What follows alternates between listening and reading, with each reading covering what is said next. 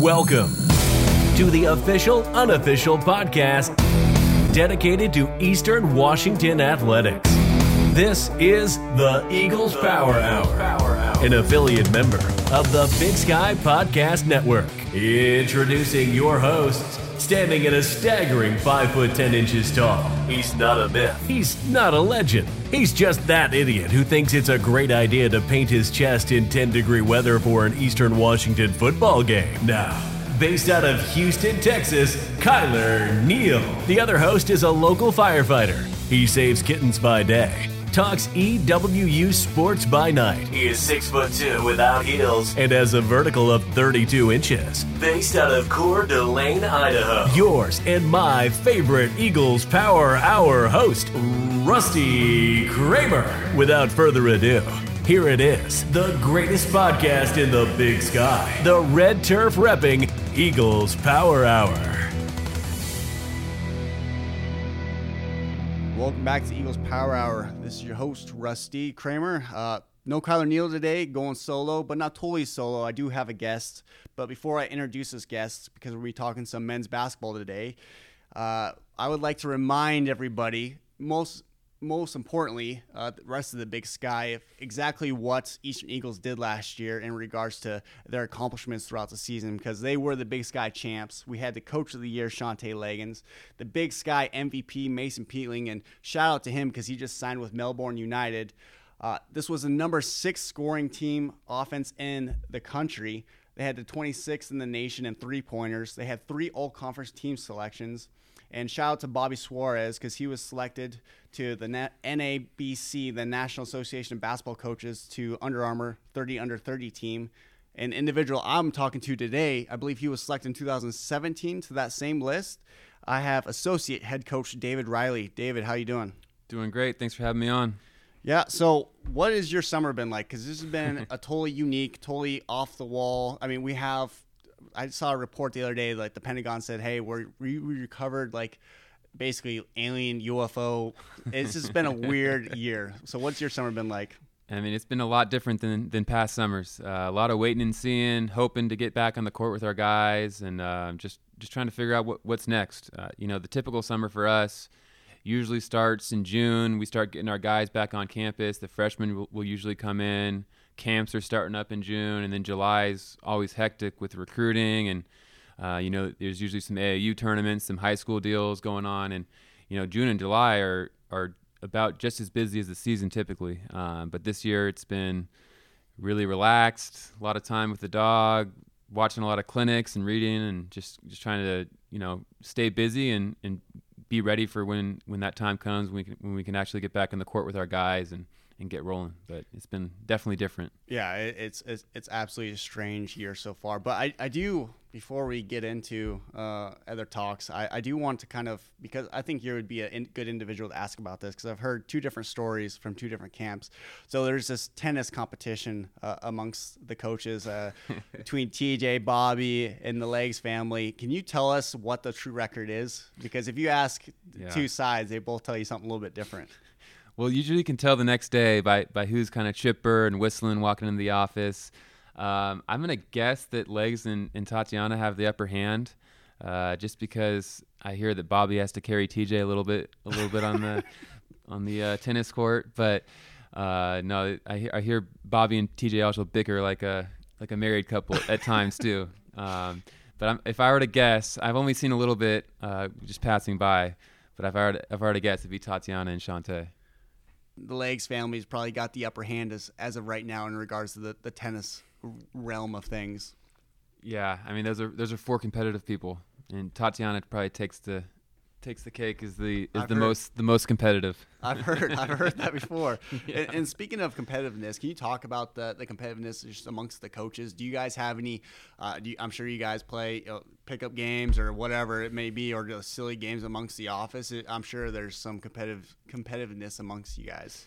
Oh yeah, we're. I mean, that's kind of what we pride ourselves on. We, we I, I think it carries over to our guys, but just anything that we're able to compete over. Sometimes it's noon ball, sometimes it's a shooting contest before practice while the guys are in weights. Um, yeah, we just kind of get after it whenever we can. Who's who's the who's the shooter amongst all the coaches? Man, I'm gonna take. I'll, I'll take that. I know legs legs will have something to say. Bobby and TJ, I don't. I think they're they're okay with with, with it being me or legs, but I'm, I'm not going to give legs that right now. Fair enough. All right. Yeah, I, I guarantee uh, Coach Legs will say something to that. Have you been uh, watching then the, any of the NBA games? Because I know last night, and this will be re- released sometime next week, I believe. But last night, uh, L.A., uh, the Lakers and the Clippers were playing. Did you watch those games at all? Yeah, I, I was able to get back and watch the Laker Clipper game, and I watched some of the scrimmages before that. It's just fun to watch watch those guys compete and play, and um, it's it's exciting to have it back. Yeah, I mean, it's they're man, they're just incredible. If we're just watching the guys in you know in the league, I mean, just even like the guys who aren't like the superstars, like individuals are just really solid at their role. They know they're what they're supposed to do, and they just excel at it. And just watching LeBron James, man, every year that we get you know get the opportunity to watch him play, it's just incredible. Like you the amount of years he's able to perform at the level he's able to perform, just taking care of his body during the season and off season. It's pretty incredible that he hasn't, you know, sustained like an injury or anything like that. He's just competing on a totally different, you know, level. Yeah, I mean those are, those are the best of the best, and we try to have our guys when they can in the off season go watch pros train, and you know whether it's Jake Wiley who's in town um, who's spent a little time in the NBA, or Tyler Harvey, one of those guys, or if they're down in LA and they're working out with NBA guys, just making sure that they observe their habits. They're they're in the gym early. They're not just going in and chucking shots right away. They're getting stretched. They're they're taking care of their bodies afterwards. Um, everything's game speed and just the amount of reps they put in it, it's crazy. Like if you go watch an NBA game and you get there a couple hours early, those guys are are p- doing full workouts. Like what our what would tire our guys out, they're doing that two hours before a game. And I mean that we want our guys just to pick up those habits because that's with a lot of our guys come in and they say they want to be a pro, whether it's overseas or the NBA. They have high goals, but we want to make sure they understand the habits of those guys, and it's just fun to watch them when all that stuff they put into it and they go in scrimmage they haven't played in two months or whatever, and they still look pretty damn good. Yeah, it's that you know when I was in the Marine Corps, that's uh, we had a sergeant major, Sergeant Major Black. He'd always it's just like uh, preach us. He's like you know you need to treat your body like you're a professional athlete. Uh, yep. We're putting all this work into you, uh, so you need to take care of your body and make sure it's able to perform for a period of time. And I just, you know, that kind of just stayed with me, that mindset, even in the fire service. You just need to treat yourself like a professional on and off the field. I mean, for you guys, I mean, on and off the field, but for me, it's, you know, on calls and whatnot. yeah. But it's just doing all the right things. Uh, I would imagine that what you're alluding to is just, uh, you know, start thinking as a pro. You want to be a pro. Well, here, here's the time to start, you know, walking the walk, not just talking the talk. So, um, I, I, do yeah. got a question. Now we're talking about NBA. Is this what's your thoughts on the fake crowd noise?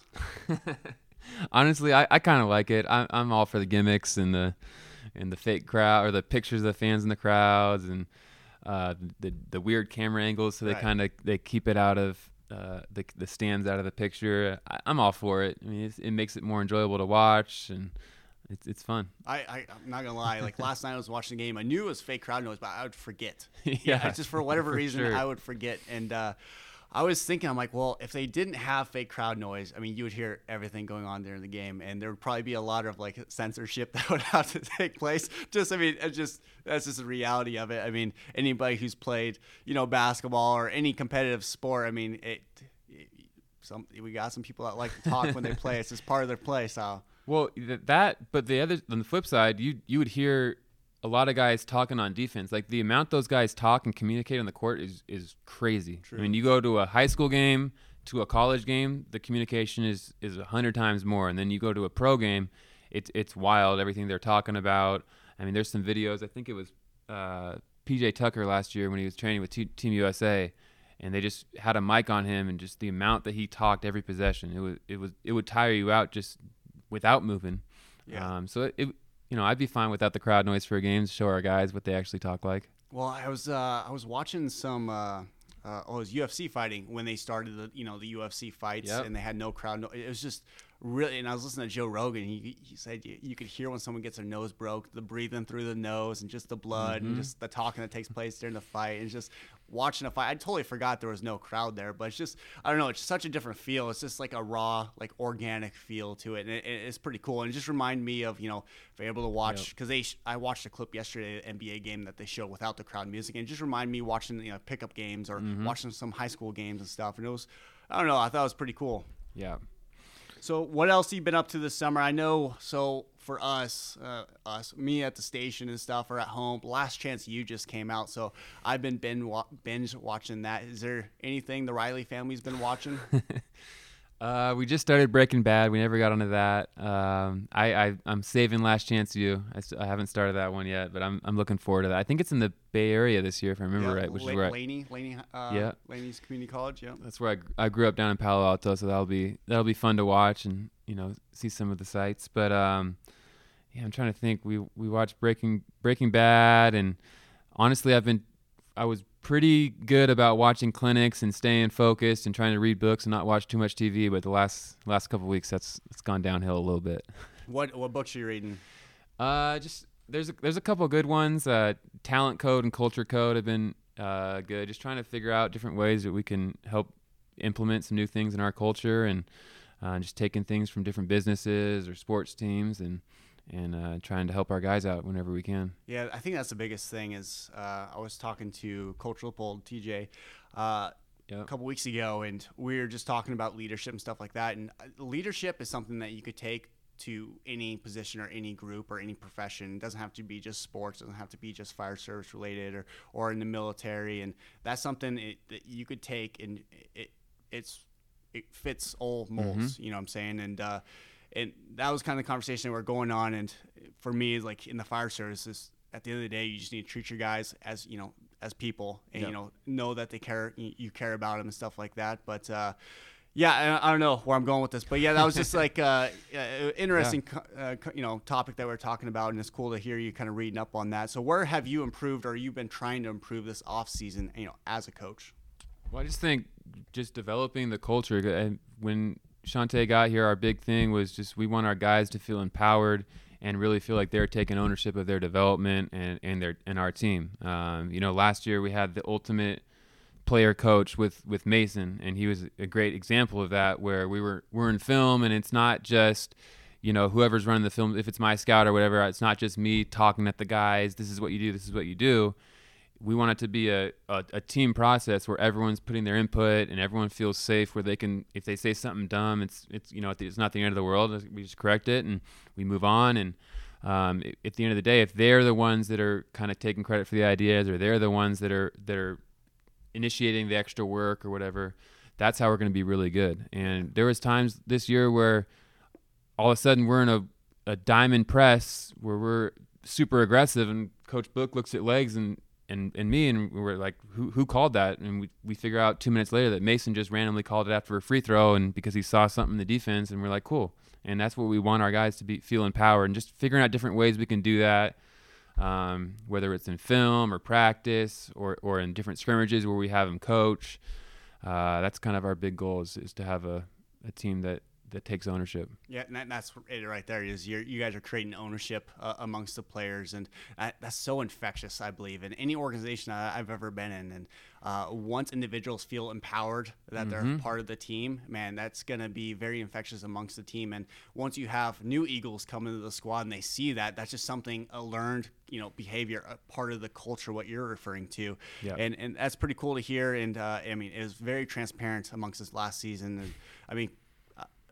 I mean, correct me if I'm wrong, and I don't think you're going to correct me here, but just watching the coaching staff and the players, I just felt like there was this was such a tight, you know, uh, knit team from Yeah. the coaches to to the players. Yeah, I mean, we, we got a young staff, and then there's there's a lot of pros and cons of that, but we, we take it like we're gonna work hard.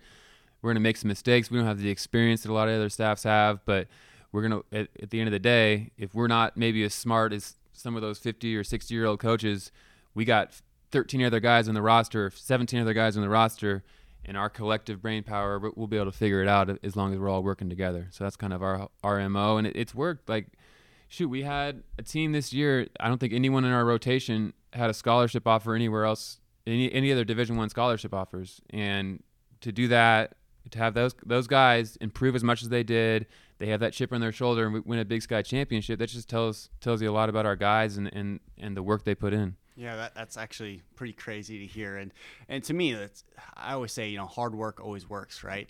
This has got to be.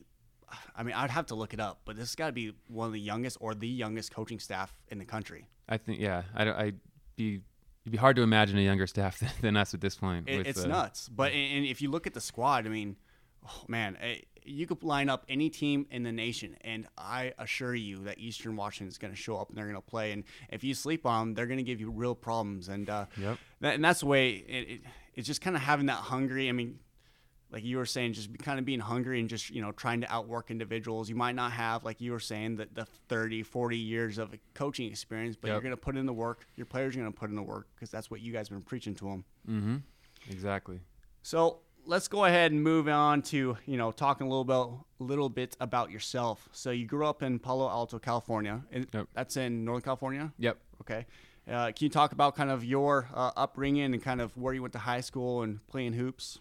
Yeah, so I grew up in Palo Alto, uh, actually on Stanford campus. My dad was a uh, or, or is a professor at Stanford, uh, so it was really cool to grow up there. Right, and that was right at the time when Stanford was a powerhouse, and they, they had some teams that were number one in the nation, and um, you know sneaking into those gyms and Oh, yeah. watching games. And we had the the pass where you can get into every every Stanford game except for the Arizona and Cal game uh, for cheap. So I went to all those games and just watching those guys growing up really got me into basketball. Um, my family's a football family, like big time football got people. My dad played college football and basketball, but my uncle, uh, Mike Riley, was Mhm. the coach at Oregon State, Nebraska, and grandpa was a football coach. And so I always kind of had that idea that I wanted to coach, but, you know, being in Stanford campus and being around basketball like that, that kind of sparked that fire for me.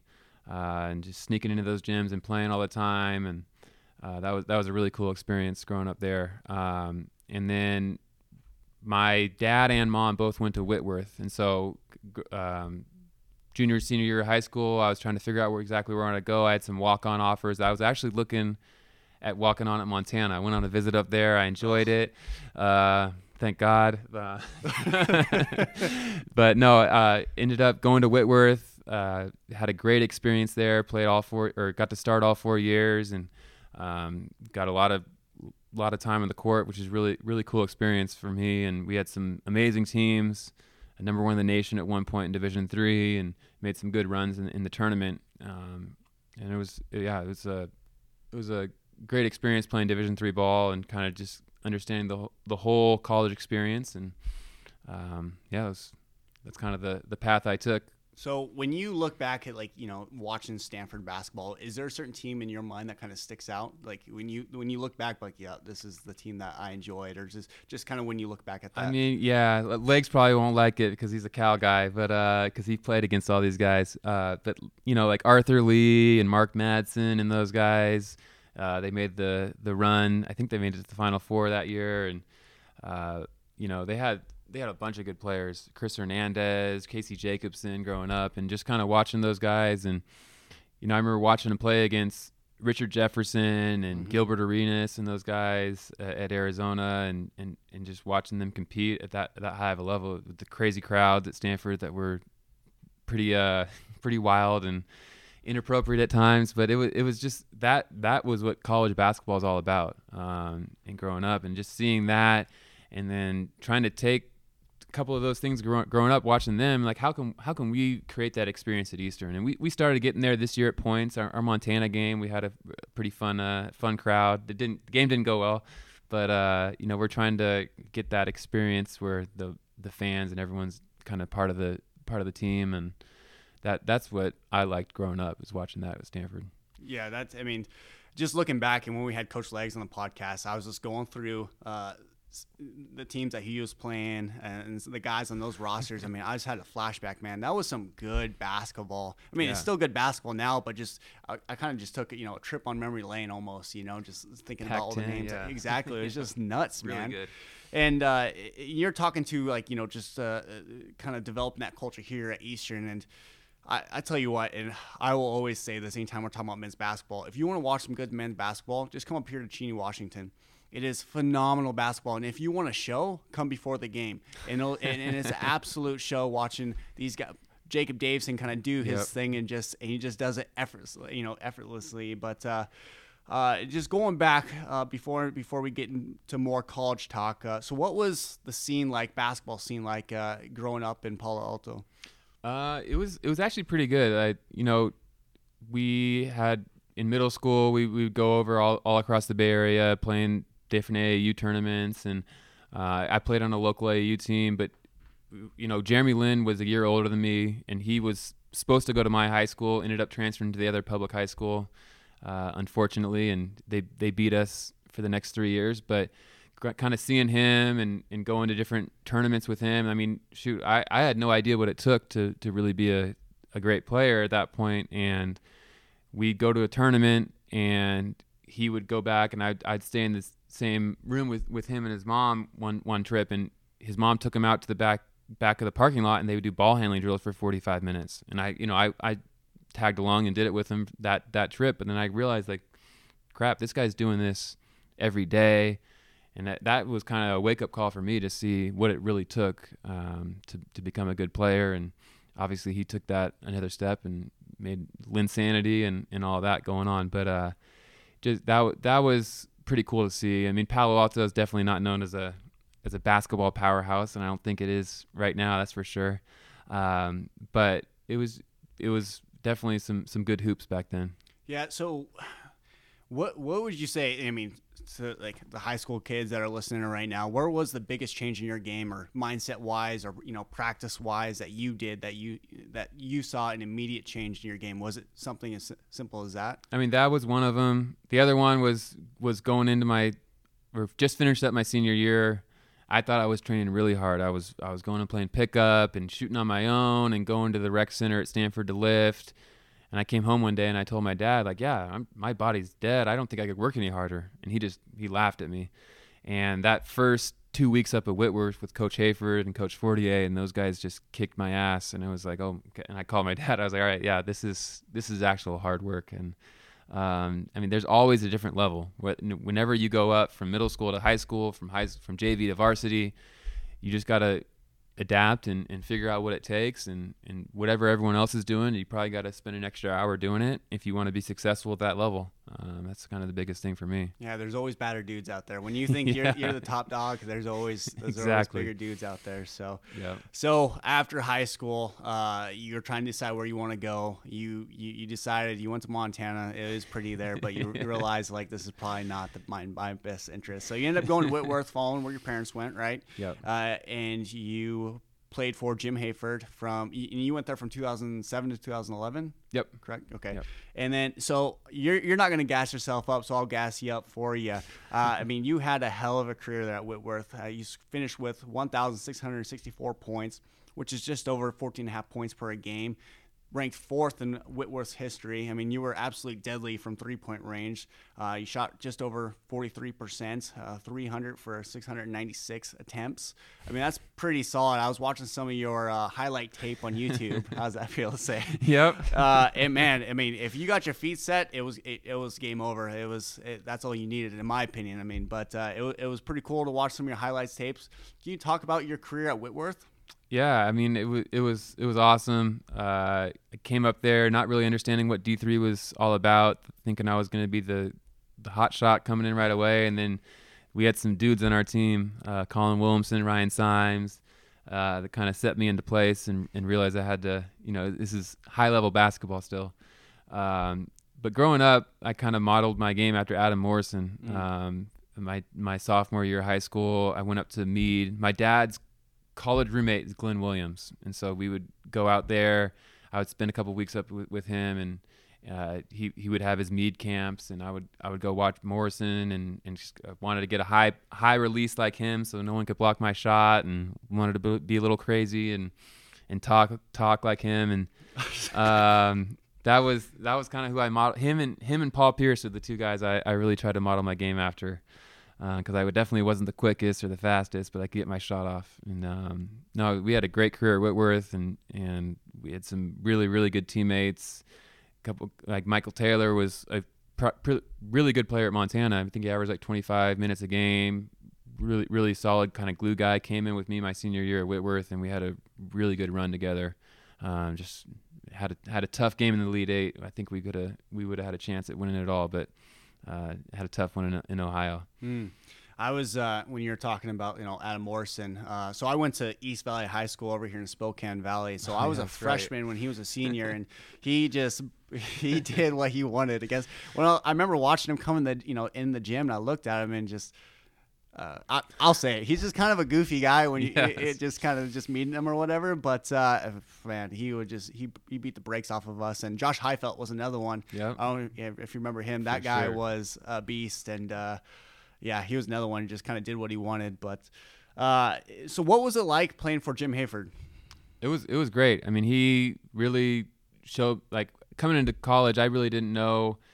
You know, my high school coach was don't shoot a three unless there's 15 seconds or less on the clock, and you know, Hayford's uh, mentality has always been if we if you got a great shot and you're above a 40% three point shooter, it's a it's a good shot, uh, and so that really just kind of gave me the green light from the get go, uh, and it was just fun to play in that system offensively.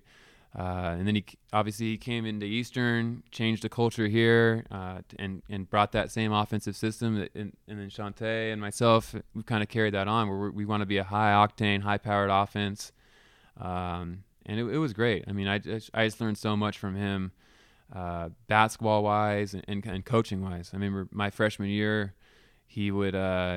I, I would go to his office, and he knew I was thinking about coaching, so he would he would give me biographies of different coaches. So you know, read the Rick Majerus book or or the Bob Knight book, or I guess there's there's a couple other ones that weren't as not not as coaches weren't quite as crazy. Maybe he's trying to let me know that he wasn't the craziest coach out there by give, give me those books. But uh, no, he was great, and it, it was exciting to see him do well at Seattle U as well. Yeah, I was. That's going to be my kind of my next question. You're kind of leading into it is kind of what got got you into coaching, or who got you into coaching. At what point did you kind of realize, like, yeah, this is maybe something I want to do? Because you got your bachelor's degree at Whitworth with mathematical economics and a minor in math, and uh, obviously you have a, a lot bigger brain than I do. Because I, I took some online classes, and I was what was it? It was a, a comparison class between Hitler and Stalin, and like the literature I was reading, like I- I read it like a paragraph and I had no idea what I just read. But anyways, so what kind of got you into like coaching, or at what point did you realize like, yeah, this is this is something I want to do? Well, it, it was I kind of bounced back and forth. I've always enjoyed math and econ. It, it always kind of came naturally to me. And growing up in Palo Alto, the the whole tech scene uh, kind of intrigued me, Silicon Valley and all that.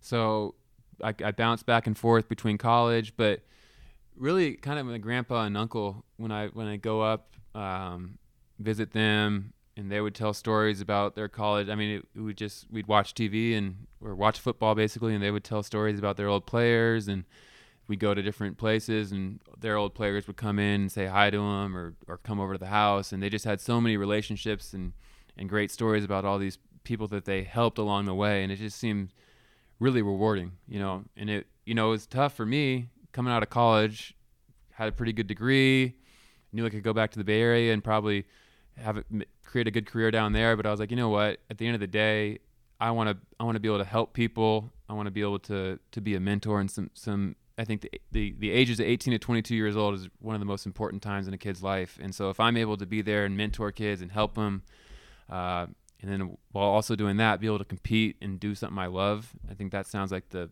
the, the perfect career. And so when when Coach Hayford got the job at Eastern, was the perfect opportunity to jump into D1 and and uh, get my get my masters out here and, and, and start going. And and I was bought in 100% from the get go. I mean, my goal has been to be a college coach.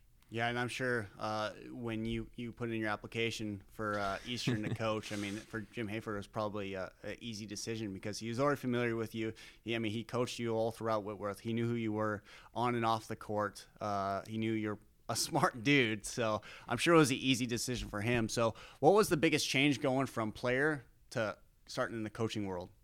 Uh, just just kind of the the hours you got to put in because I mean I, I I prided myself on being in the gym, shooting more than anyone else. Like that was my whole thing. I wanted to get more reps than everyone else, and so I kind of took that mentality to coaching.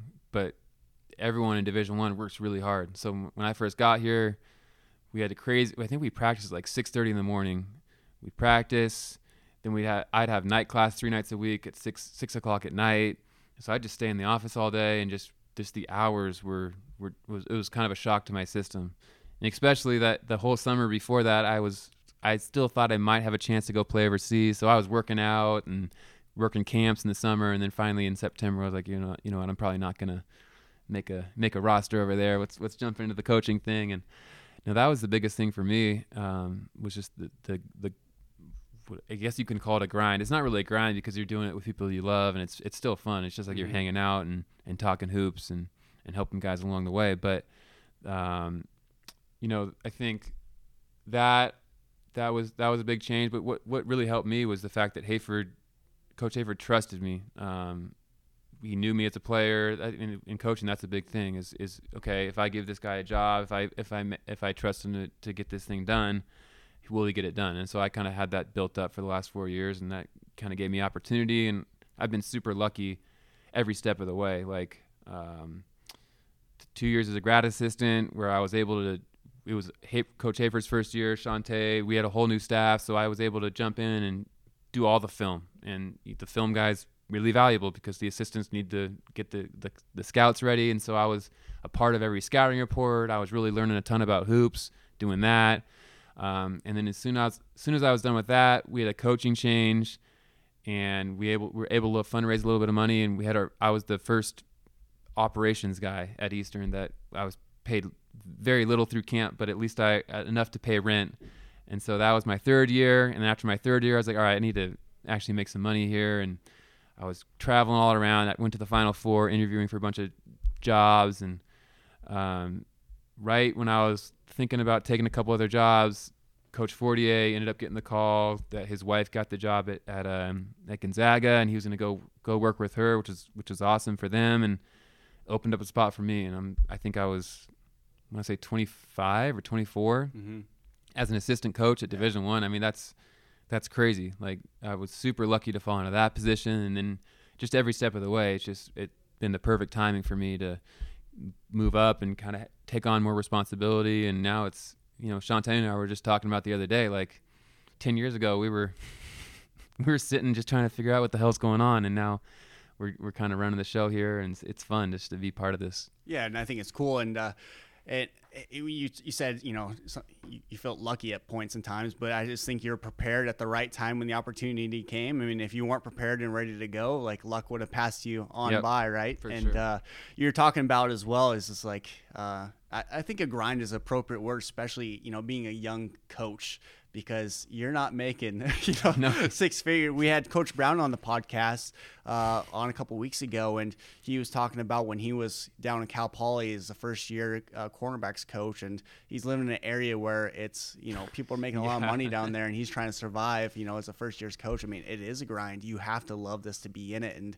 you're right, like uh, you have to work hard, but everybody else is working hard, so you have to work harder than the other coaches. So yeah. I think it's pretty cool just to hear your story and hear other coaches' stories of kind of how they got into coaching and uh, and how they prepared themselves for the future. And uh, yeah. so from day one or year one of coaching to you know where you're at right now, where do you think you had the biggest change of being a coach? Because that's got to be a hard transition from going from player to coach. Uh, yeah. So, what was the biggest change that you've seen in yourself?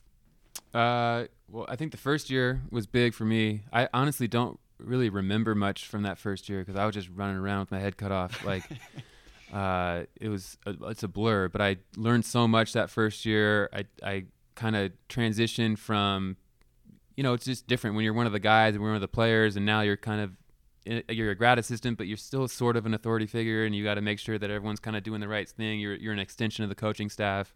Um, so you got to be on point and aligned with everything that they're trying to trying to push. And so that was a, a big adjustment for me was was kind of taking that side of things and and so I think that first year was big. My first year as an assistant was huge. I mean, get, I remember walking out there. Coach Hayford was like, "All right, Dave, you got the shell drill," and I I had never really ran a drill with with Division One players. As a grad assistant, you're kind of just you're helping out, you're, but you're not the one directing everyone where to go. And yeah. I remember kind of being shocked, like, okay, it's a little, little harder than I thought, and um, little, there's some public speaking in there, and just, there's a lot of different moving parts. Uh, but I think Shantay's first year was huge for me. Uh, just kind of getting a voice, uh, really taking more more ownership of the offense and, and what we're running, and because um, you know, Sean, Shantay hadn't been a head coach, so we, he was really leaning on Bobby, Coach Book, and myself uh, a little more than than Coach Hayford had, who'd been coaching. Who he'd been a head coach for a long time, so we kind of had a system. Everyone knew what to expect, and with Shantay, it was like, how are we going to do this? How are we going to figure it out? And um, I think that was a huge year for me as well. Yeah. So what what is it like playing for Shantay Legans? Yeah, because I from all my interactions with him, conversations with him, and is he just seemed like a really stand up guy. He's an individual. You know when you meet somebody like this is just a genuine nice guy, and when he's talking to you, he's talking to you as a person. He's not just you know giving you a quick five minutes. And so, what is it like, uh, you know, working with him? I mean, it's been great for for me personally. It, it's just really fun because you know that's my guy. We we came up together in the coaching business. Like, uh, it's really fun to just we, got we had all these ideas kind of coming up, and now we are able to bounce them off each other and, and really try ex- experiment with them. Um, so coaching with him is great. Uh, he, he, doesn't micromanage at all. Like he, if you're if you got a job to do, he's gonna make ex- expect you to do it. And um, you know, I think all of us have really taken that and run. Um, with again, it comes back to the ownership thing. I think whether it's coaching or players, we, we everyone's got to take ownership in what they're doing. Uh, as far as playing for him, it's it's got to be fun because I mean he lets you rock out. He wants you guys. He wants our guys to play free, um, especially offensively. Like he doesn't want our guys thinking. I mean he doesn't. He want, he wants to take the handcuffs off and really let them let them do what they're best at. Uh, but at the same time, if you're if you're doing that, you got to know your role because not everyone's Tyler Harvey. Not everyone's Jacob Davison who's going to get 15 shots a game and and have that kind of green light. So um, it's it's a little bit of a learning curve uh, for for guys when they come in. They because everyone's got freedom, but you, you can kind of choke on that freedom a little bit, and so you got to rein it back a little bit. But at the end of the day, once our guys figure that out, I mean they they're out there playing loose and free, and they're they're calling their own plays, and I, I think it's it's got to be pretty fun to play for them. Well, I mean, just as someone who you know played basketball as well, I just I would love to play in this offense because you just let them play because you don't have necessarily have like you know you're running hey we're running this play or whatever you, are just playing right? And, and that's just got to be absolutely fun and uh, and I think that's that's got to be a huge selling point, you know, to, to guys that you're trying to lure over here to Eastern Washington. Like, hey, look look at Kim Aiken Jr. Hey, look at Jacob Davison, Mason Peatling. Like, if the, your style play will work perfect here at Eastern, and but you're right. I mean, we were talking earlier. You got to treat yourself like a pro. It's not knowing mm-hmm. only your role and responsibility, but knowing everybody else's role and responsibility. So you're at the right place, the right time on the court, doing the right things because you're right. I mean, we're gonna let you play, but we're gonna give you just enough leash that you know you, yeah. you could get yourself in trouble. Yep, exactly. And then I mean that's that's huge with our guys. Like we there's a bunch of schools and it, it works obviously because there's there's some successful schools that do it but they get the they get the rebound they walk it up the court they look back at their head coach okay we're running this play yeah, yeah. and it's 15 seconds in the shot clock and if our guys did that, Shantay would lose his mind. I mean, it's go, go, go. And if there's a timeout or a dead ball, then yeah, we can look back and call it play. But they they better be flowing and and pushing. And you know, I think a lot of that comes probably from Shantay's time overseas, um, watching success. Like I think Gonzaga does an incredible job of that. Just their their flow offense and Coach Book when he was here, David David he brought some Davidson stuff in, and they're they're big on just flowing and letting their guys play and. Um, so just been taking different pieces of, of different offenses and, and styles, and that's been that's been big for us. Yeah, and I, I do got a question. This is just totally off topic. Uh, you you brought up Coach uh, Booker, and uh, I, this is just a rusty observation. I just would like if you confirm or deny it. Sometimes when the games got loud, like Shantay would be yelling at a ref, and the ref wouldn't get he couldn't get his attention, so he'd turn over to Coach Booker, and he would get his attention. Is that true? Is that is that is that is that something Co- true? Coach Book had a presence. he was he was good, man. When he needed to be heard, or like uh, that that was definitely a big piece of his role, and it's, it's something we're gonna miss. I yeah, mean, absolutely. Bobby and myself and TJ, we're gonna have to step up and, and kind of take on that role and and be a little bit of the, the hard ass sometimes in practice or, or whenever it's needed. Because Shantay, he he can play that role too, but uh, he he's he's a good guy and he, he wants to be positive and you got to have a balance at sometimes. You do, yeah, absolutely. so, uh, uh, what is your current like things that you're focusing on as associate head coach? What are your kind of roles and responsibilities? We're talking out with the players, but for you yourself. Uh, I mean, running the offense is kind of my big thing. Um, any, anything that that's going off the offense is is I mean Shantay kind of runs it basically where there's an offensive coordinator and defensive coordinator, um, and so that's my big focus during the year uh, is is just making sure things are running smoothly on that on that side of the ball. Um, coaching the wings, so we break it up. Um, you know, TJ's got the bigs, I got the wings, Bobby has the guards, and and Shantay definitely micromanages the guards a little more because he was a, he was a point guard, so he's and it's it's such an important part. So he's Bobby or Shantay's over there with Bobby a lot, and um, but yeah, for myself, it's the wings, the offense, the academics. I've been doing the academics since I was an ops guy, and and, and we've been pretty good in that in that area. So it's just been kind of stayed stayed my role, uh, and then fundraising, just because you know, coach that was something I learned a ton from Coach Hayford. I mean, that's one of the big reasons he was so successful here is just bringing all the the financial support from from people in Spokane and, and Cheney over here, and Shantay and I have, have really tried to carry that on. Um, and so that's especially right now with the climate that we're in with, with Eastern athletics and, and just shoot Division One athletics fundraising is huge, and so we, that's been our big push right now. So I'd say those are my, my kind of four main things: is the academics, fundraising, offense, and and the wings. Yeah, and that's something that the fundraising is something that you don't necessarily you know see or hear about with coaches, but it's so important. And Like we're seeing it right now more than ever, and it is so important to build relationships with individuals, and yeah.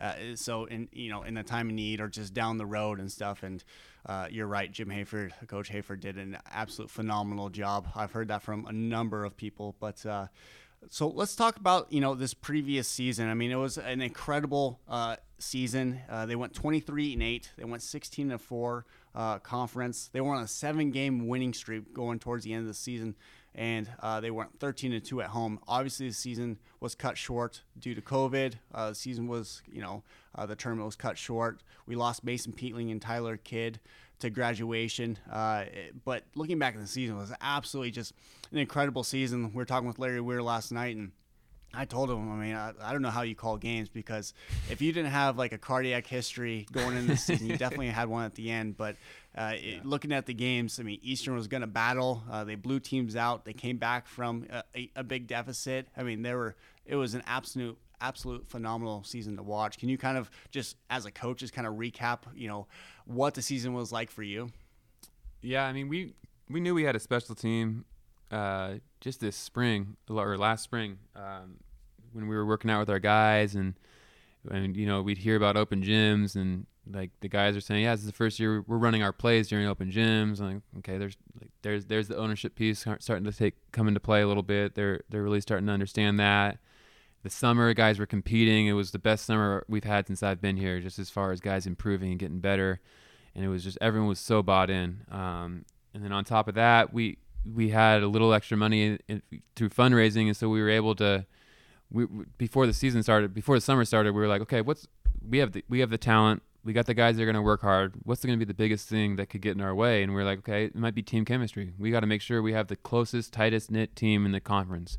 And so we started getting our guys meals a few times a week where they would come over to you know to Shantay's house or we just have in the locker room. Sometimes we just get them meals and, and leave and make sure they just hung out for 45 minutes and just spend time with each other. Um, and I think that was a big piece to our success. Like I, I know it doesn't seem like much, but just eating together brings guys together. Just eating, being close knit, or being close to each other, make forcing them to interact with with all of them. I think that was a huge piece of it. Um, so when fall hit, we are like, okay, we got a really tight team. We have a really talented team. There's no injuries at this point.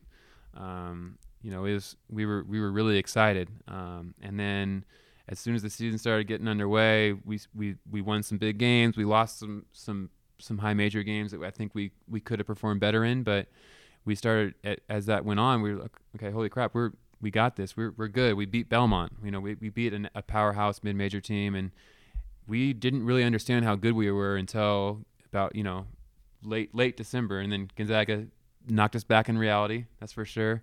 Um, but then once we hit conference, we had a couple speed bumps, but um, you know the resiliency and the toughness of this team was was just incredible. Like Mason led that, but Kim's one of the toughest dudes there is on the court.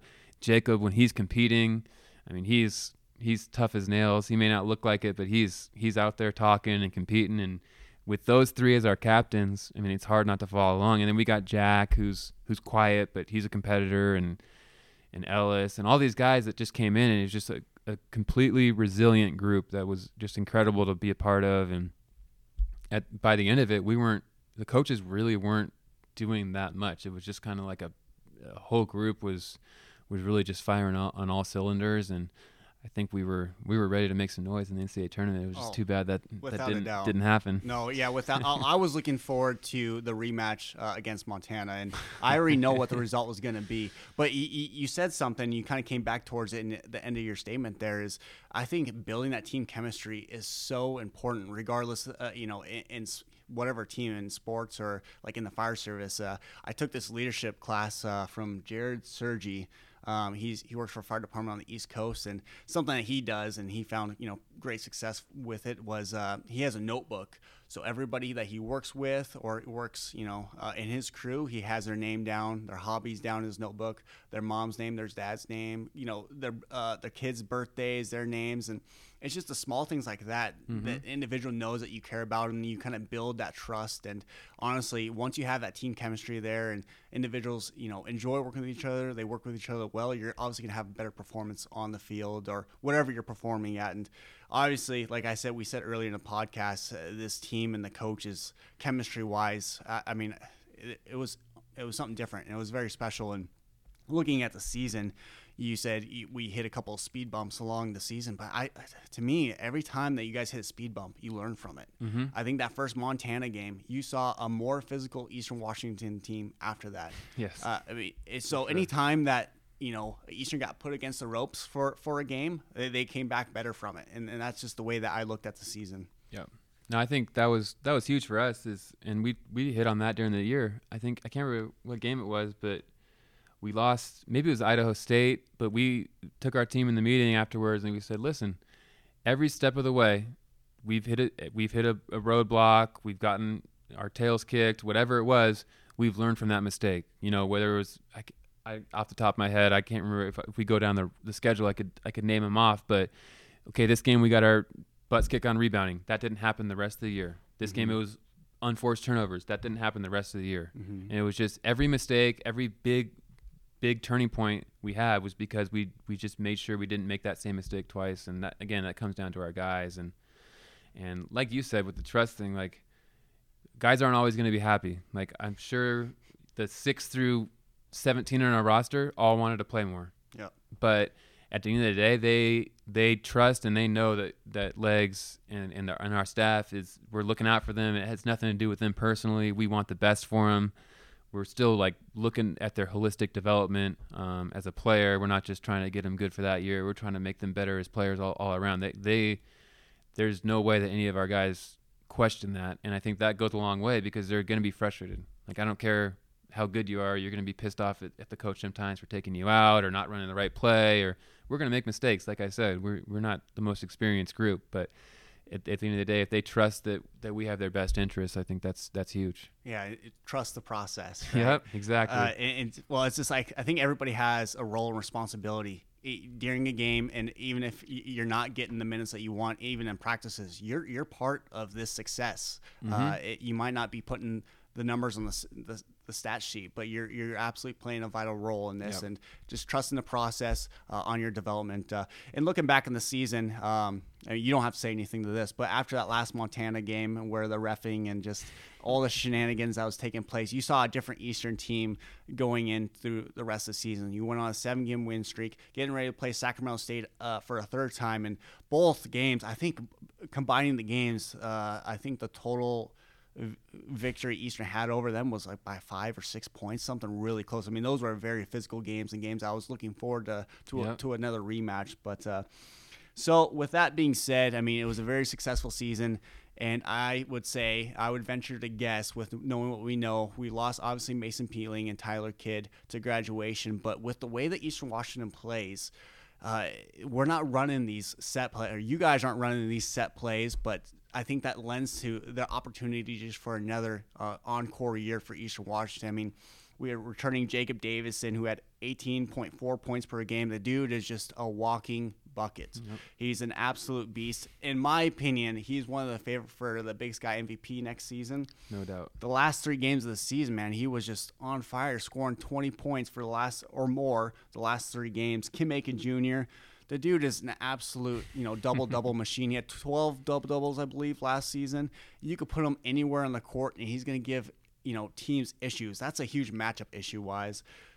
And then yep. you have Jack Perry, who's an absolute. I mean, he just does all this, the right things. He's always in the right spot. He would hit a huge uh, bucket against Montana State, and yep. to me, it was really interesting towards the end of the year when you guys started again this is just rusty's perspective uh, you guys started plugging in ellis magnuson and casson rouse and just able to swat, uh, switch it up and even uh, michael meadows i mean it just that's going to be problems for teams in the Big Sky next season, and just being able to kind of mix it up between the individuals. And I know I'm missing other names like uh, Tanner Groves, Jacob Groves, but I mean it's just going to be an absolute exciting season, and exciting team. Yeah, we we got a deep team. I mean, you, you hit it on the head. We we call them the triple fives: Ellis, Ellis, and uh, Casson, and it, it's just bringing a different dynamic to our team with those two kind of subbing back in, and and Jack is just Mr. Steady. I think he was number two. He might have finished number one in the country in in offensive efficiency. Just doesn't turn the ball over, hits a high percentage of threes,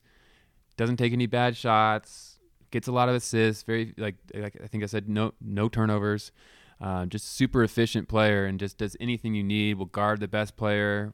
Will guard he'll guard the worst player and be our best helper. I mean, you can stick him anywhere and he'll he'll do whatever you ask. And so he's such a valuable piece to our team. And going into his senior year, I'm really excited to see what he does.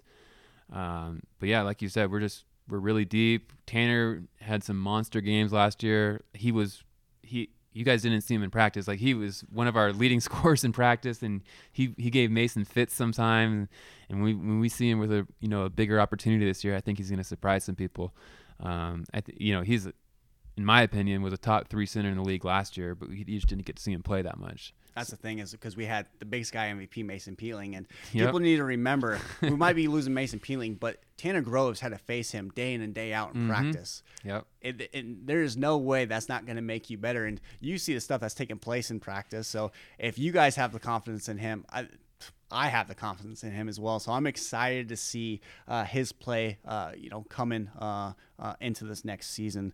So what was the performance of the year for you? And uh, for me, while I'm allowing you a moment to think about the answer, it was kind of uh, two games because they are back-to-back games. It was against Southern Utah University and Northern Colorado. Both games were super close. I believe both actually went into overtime. Uh, the first game, Mason Peatling hit a three to send it into overtime against Southern Utah. It was just an absolute bonkers game, and it again, those, this was one of the games, or both games were just games are just at the end like I couldn't take anymore. But it was an absolute phenomenal performance by the Eastern Washington basketball team. Yeah, I mean th- that was that was a great stretch. I think the biggest game of the year was at Northern Colorado when we when we were able to co- go out there. They were on a hot streak. Um, the winner of that game was probably going to win the league. I think they w- would have won the league um, if they had beat us that game. And so we came in there with that mindset, and it, it was just fun to watch our guys compete. They got up early, but we just had Kim guarding Radebaugh.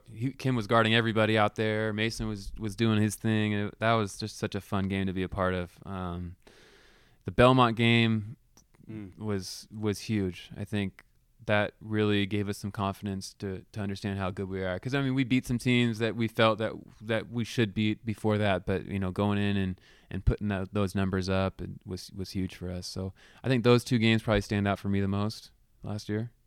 Yeah, I, I, would have to say. I mean, I would agree with those. Are those are some really good games as well. So, can you talk real quick because we have some new signees that are joining the Eastern Washington squad this coming year? Can you talk about those individuals and kind of what they're bringing to the team or what Eastern fans can expect?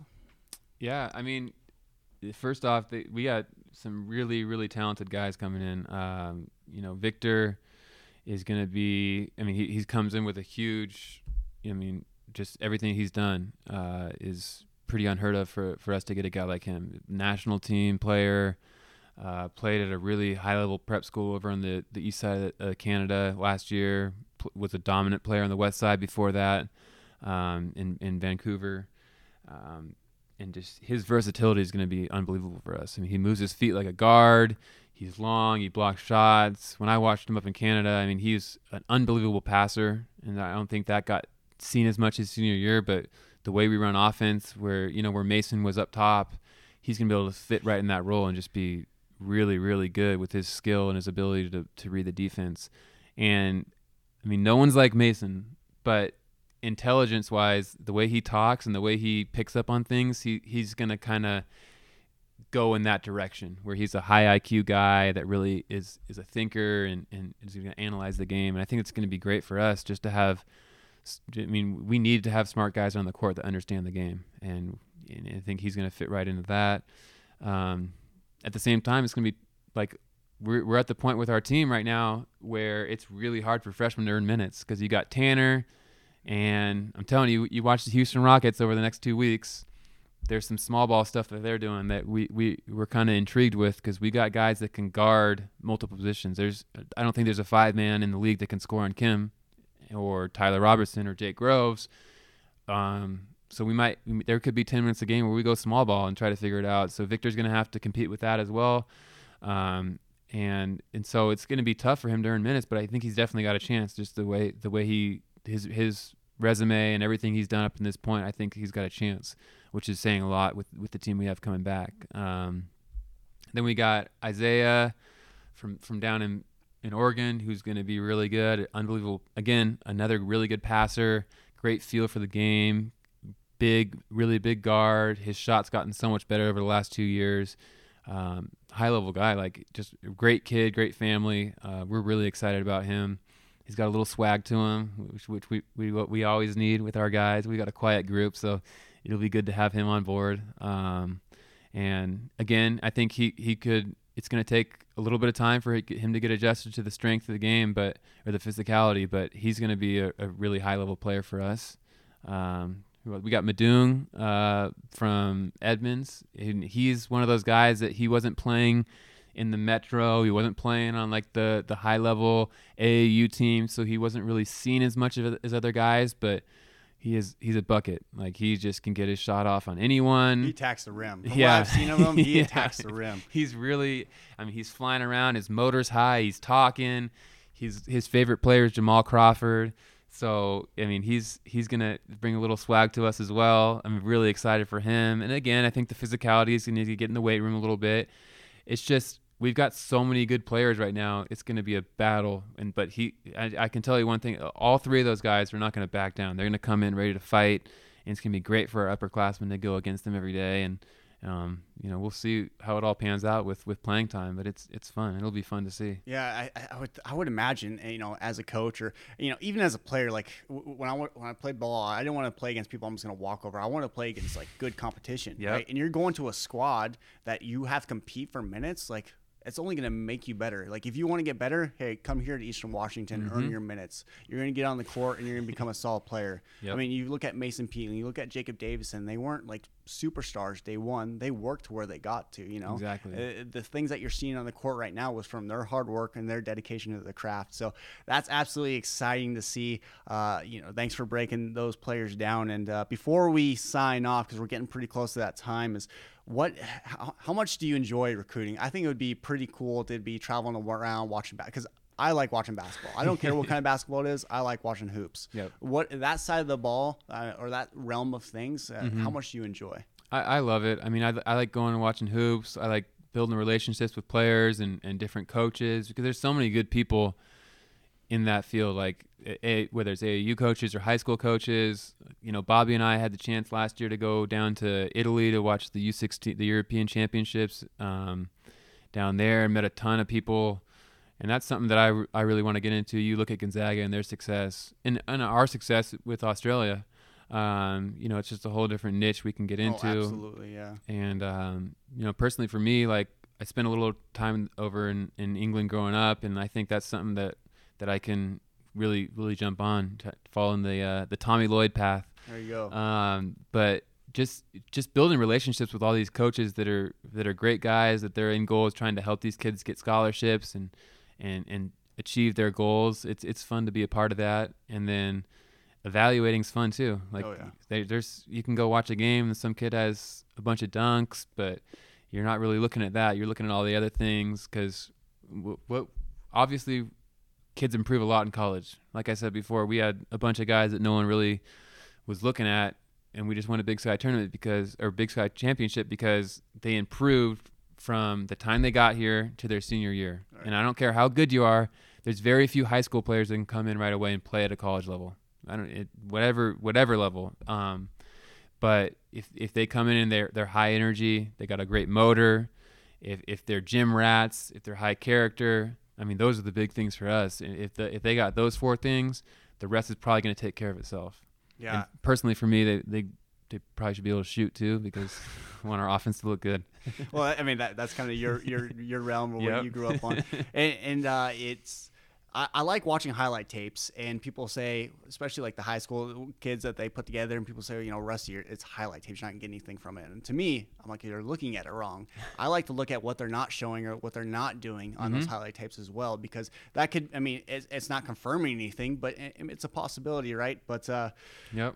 Coach, with that being said, uh, I mean, that kind of wraps everything up. I greatly appreciate your time. I enjoyed this previous, uh, I don't know how long it's been, but it, it's been some great conversations. It's, it's always awesome to pick a coach's brain. It's always awesome to pick, uh, a, you know, a basketball player's brain as well. Um, so before we sign off with our traditional Go Eags, can you tell people how they can find you on social medias? If you don't want anybody to find you on social media, you can just leave it as blank. That's totally up to you. I, I'm definitely the least social media savvy of the of the coaching staff. I mean, Bobby and TJ they're they're updating their their pictures and tweeting at people all the time, and Shantay has got his blue check mark. So, um, but yeah, you can. I'm on I'm on Twitter. I don't really post on it. I, I think Twitter is my my go to uh, social media. But um, if you really want some some good stuff, I'd I'd recommend following the other three.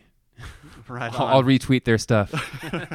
right on. With hey, with that being said, thanks again for listening to Eagles Power Hour. You can find us on any of your podcasting platforms: Apple Podcasts, Spotify, Anchor, and Castbox. Please make sure to subscribe and rate our podcast because it really does help us out, and we appreciate the feedback. If you want to be a part of the conversation, you could join face- our Facebook group by s- searching Eagles Power Hour. Or you can find us on Twitter at Eagles Hour. You can find Kyler on Twitter at Kyler EPH, or you can find yourself, or yours truly, Rusty, hmm. at Rusty EPH. Hey, thanks again for listening. Go Eagles. Go Eagles.